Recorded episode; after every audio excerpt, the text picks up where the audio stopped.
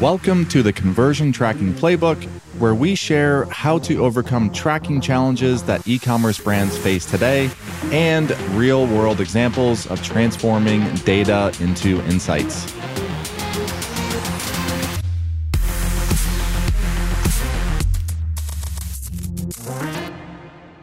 Welcome back to another episode of the Conversion Tracking Playbook. I'm your host, Brad Redding, and today I will be talking about conversion tracking on landing pages. And many times we see landing pages live on subdomains or even completely separate domains. So I'm going to go through some scenarios that we commonly see with landing pages, the most common issues we see with tracking on landing pages how you can go about fixing or addressing some of these issues that I will be sharing. And that'll be it. So let's start with the scenarios. And actually, before I even get into the scenario, let, let's let me share why I'm recording this particular episode. So when it comes to tracking in general, most, if not all of our customers, they, they pay very close attention to attribution and specifically I like to think about attribution in two ways. There's the, hey, I need to answer the question of what's my marketing media mix? What channels are driving top of the funnel, middle of the funnel conversions? And how do I need to distribute budget? The part of attribution that we live in at Elevar and with our customers is ensuring that your analytics or marketing channel destinations, so think Facebook, CAPI, TikTok, etc., ensuring that those channels are getting all of your events and conversions along with the quote unquote attributable data, so customer data, session data, what Facebook calls advanced matching parameters, ensuring that each of these channels are getting that data. So ultimately, the platform can connect an in app activity. So think someone clicking on an ad to a conversion. Because if we just sent the platform's conversions without any of this data that they can attribute back to that person, it wouldn't really do any good. You'd have zeros everywhere. And in Google Analytics, you'd have every conversion attributed to direct none, which nobody wants. So that's a little bit of the reason why we're talking about this today. And ultimately, the nuances that we're seeing as there's more friction on client side tracking. And for those that are Elevar customers, we've been making a big push to server side tracking over the last couple of years. And landing page builders and these complex funnels that we're seeing many of our customers and non-customers create it can many times throw a wrench into tracking where things aren't working as expected attribution isn't looking as as you'd expect etc so that's uh, just a little bit of an overview before we jump into the scenarios. So the most common scenarios that we see with landing pages is number one headless sites. We had an episode i think it was episode number five with Jon from our team where we went really deep into all of the tracking issues and nuances that we've seen in headless builds over the last four to five years and what you can potentially do when working with your team to help proactively address those issues that can come up. Because when you think about the headless site you will have your main site on the primary domain and then shopify checkout will live on a subdomain and potentially recharge might be on on another domain as well the next common scenario we see with landing pages will be the mini headless site. So it could be a Webflow plus Shopify mix where you have landing pages created in Webflow, you drive a bunch of traffic there, and then you're ultimately pushing people back to Shopify to complete their purchase. So that's another common scenario that we've been seeing over the last year or so, and one that likely will continue as well, as Webflow makes it really easy to get a PWA or, or a nice looking functioning landing page created quickly. The next common scenario is we have the Shopify theme living on the www site, and then the landing page builder. So this could be ClickFunnels is the one that comes to comes to mind for me at least initially when I think landing page builders. But there's so many of them out there. But you think you have a separate landing page that you are creating on this separate piece of software and then again, you are driving people back to Shopify to convert. Similar to the Webflow example, but there are uh, others like that as well. Then we have the SEO driven landing pages. So think well, we have a couple of our customers, Perfect Keto and Bulletproof. They do a tremendous job pulling in traffic through organic search coming through their blog. So think WordPress site, and then ultimately pushing people to the shop.perfectketo.com to complete their purchase. So this is another subdomain landing page example where two platforms and different attribution nuances to consider. And then the last example would be the landing pages that are self contained within the Shopify theme. So think Shogun landing page builder, Zipify, etc. These landing pages live within your Shopify theme and generally don't have as many. There are tracking issues, but don't have as many of the attribution issues that we come across when the landing page is a completely different piece of software, different site, etc. So the common issues that we see in landing page tracking and attribution specifically is is actually attribution. So I just defined the difference in attribution the way that I'll be talking about it today and it's ensuring that traffic that comes into the landing page ultimately is properly reported in analytics or to Facebook, etc., when that user makes their way ultimately back to the Shopify site and completing their purchase. So the most common example that we see or most common issue is that UTMs ultimately break. So this could happen because let's say you are using Google Tag Manager. Let's say you have Google Tag Manager set up on the Shopify site, but you don't have Google Tag Manager set up on the separate landing page. So your your offsite off Shopify landing page. So in that case, if you just have all of your tracking in GTM, nothing is triggering on that separate landing page. So if we use I'll use impact radius for affiliate tracking. If somebody clicks on an affiliate ad that goes to your landing page and it has the IR click ID and the URL that ultimately the impact tracking or the Elevar tracking would pick up, set that in a cookie or in local storage, and then pass that all the way to the checkout and purchase process. If there's nothing there on that landing page to pick up that IR click ID and the query parameter va- value, then by the time the user clicks to add to cart and they move their way to the Shopify site, that URL query parameter is gone. And it's basically like that user came in direct and did not come in through that affiliate link. There are other examples and reasons where we see UTMs or attribution breaking on the landing page to the handoff to Shopify. So many landing pages will use a buy now button or the auto add to cart. And there's a little bit of a nuance here with Shopify. The way Shopify handles the buy now buttons is essentially Shopify is creating a, a checkout on the fly. And this is this is why you're able to take those buy now buttons and embed them anywhere. Is Shopify is handling that complexity of creating the cart, creating the session inside of Shopify, and grabbing all the data that Shopify is, grabbing as part of that. But if you were using, in the case of Elevar, so if, if we are using the Shopify cart and storing different attributes on that particular user session when they land on the site or they do different different things like adding to cart across the site. That scenario by default isn't going to work with some of the buy now buttons. Now, the one asterisk I'll say, if you are an Elevar customer and using our Elevar fully managed server side tracking, we do handle that use case. If you are not an Elevar customer or don't have another app or solution that handles that buy now button complexity in your server side tracking, then that could be one area or one source where you are potentially losing out on some of that attribution. So that is another common example. Again, so the first one was no GTM that is implemented on the landing page that you have on your main Shopify site, or even within GTM, you don't have the same tracking scripts that are supposed to trigger on both of those domains. And then the buy now uh, button add to cart example as well.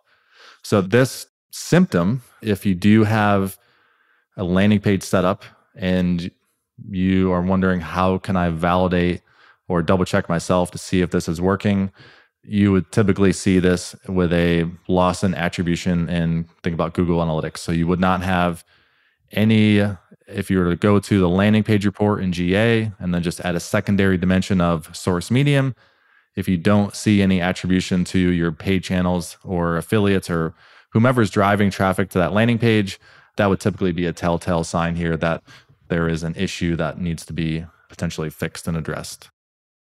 The next issue that we typically see is cookies not passed, of uh, cookie values. And again, this is very similar to UTMs and the way to think about it. But when somebody lands on a landing page, there's different tracking that's set up and they're setting cookies. And those cookie values are typically used and passed off in different events. So think an add to cart event or ultimately a purchase. So think about that affiliate uh, impact radius example where the affiliate drives the user to the site, the user ultimately completes that purchase. You and Impact want that conversion with the click ID sent back to Impact Radius. So Impact can ultimately attribute that conversion back to the affiliate. So the affiliate's happy, they get money. You're happy, you got a conversion. Everyone's happy, and everyone, everyone wins.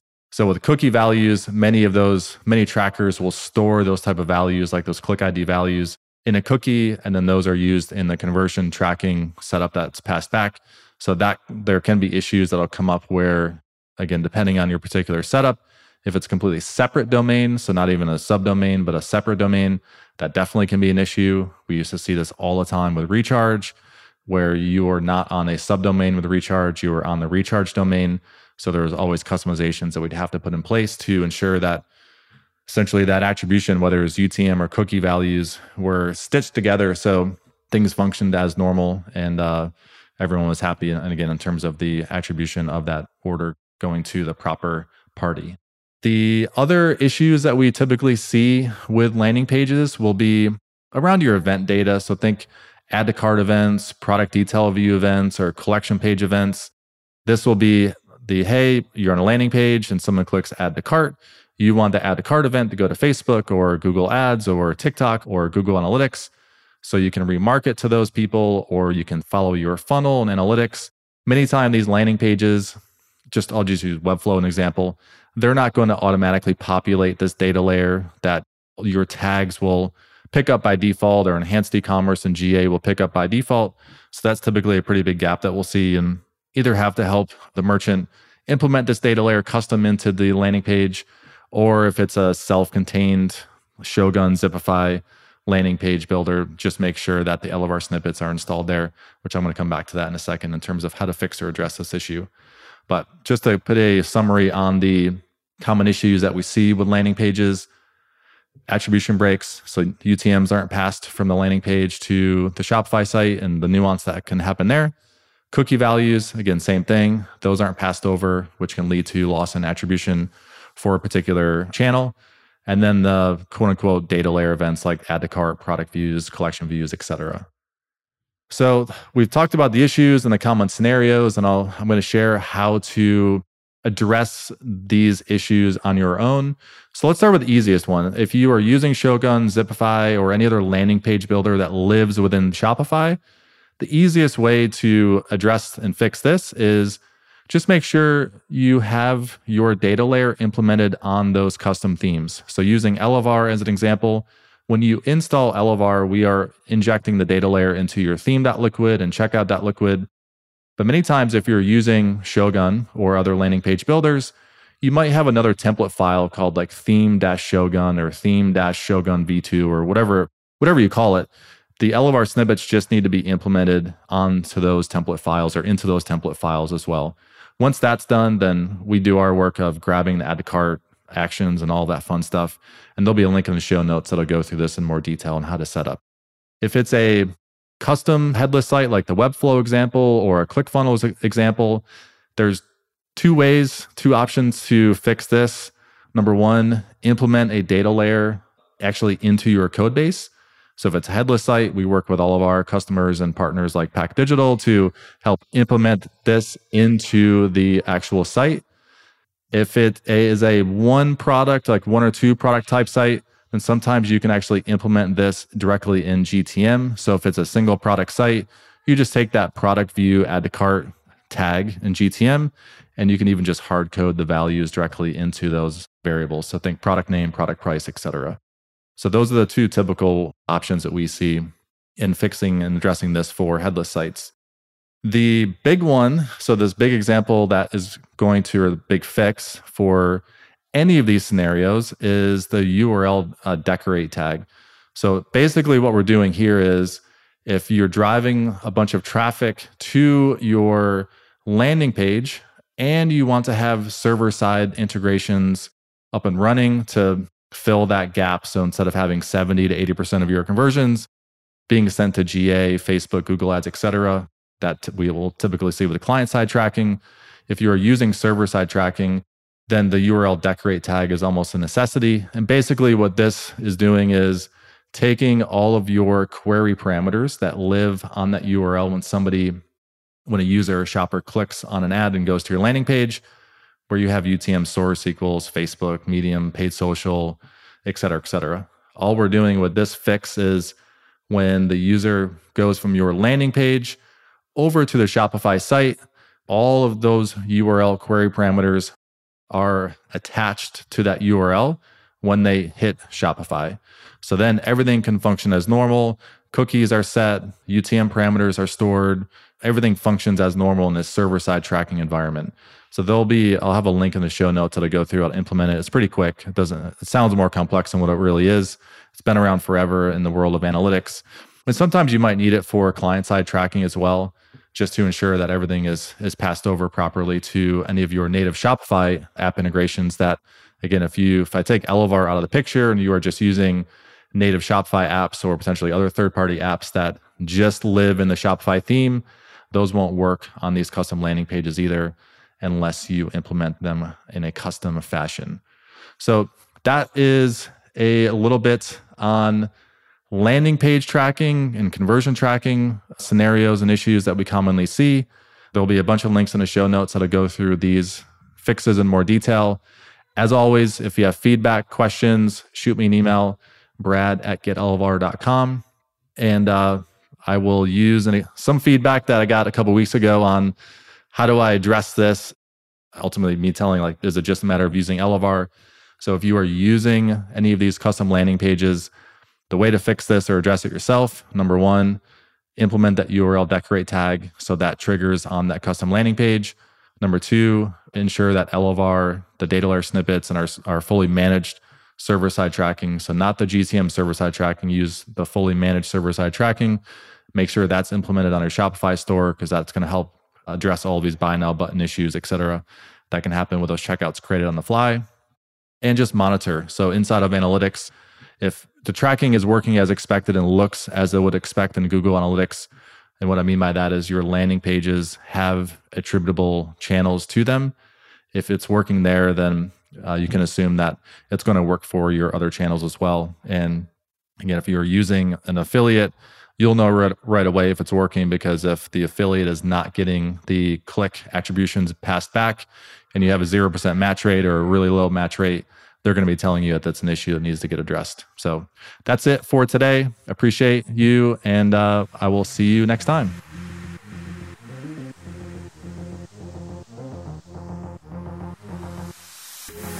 Did you enjoy today's episode? If so, we release two new episodes per week, so be sure to subscribe to this podcast on Spotify, Apple Podcasts, or anywhere else that you subscribe and listen to your podcasts. I also have a favor to ask. I'd really appreciate if you could leave a comment or a review so I can learn exactly how to improve future episodes for you. And last but not least, if you want to connect with me, find me on LinkedIn by searching Brad Redding at Elevar. That's E L E V A R. Or you can DM me on Twitter. My handle is I am Brad Redding. I look forward to connecting with you. Thanks again.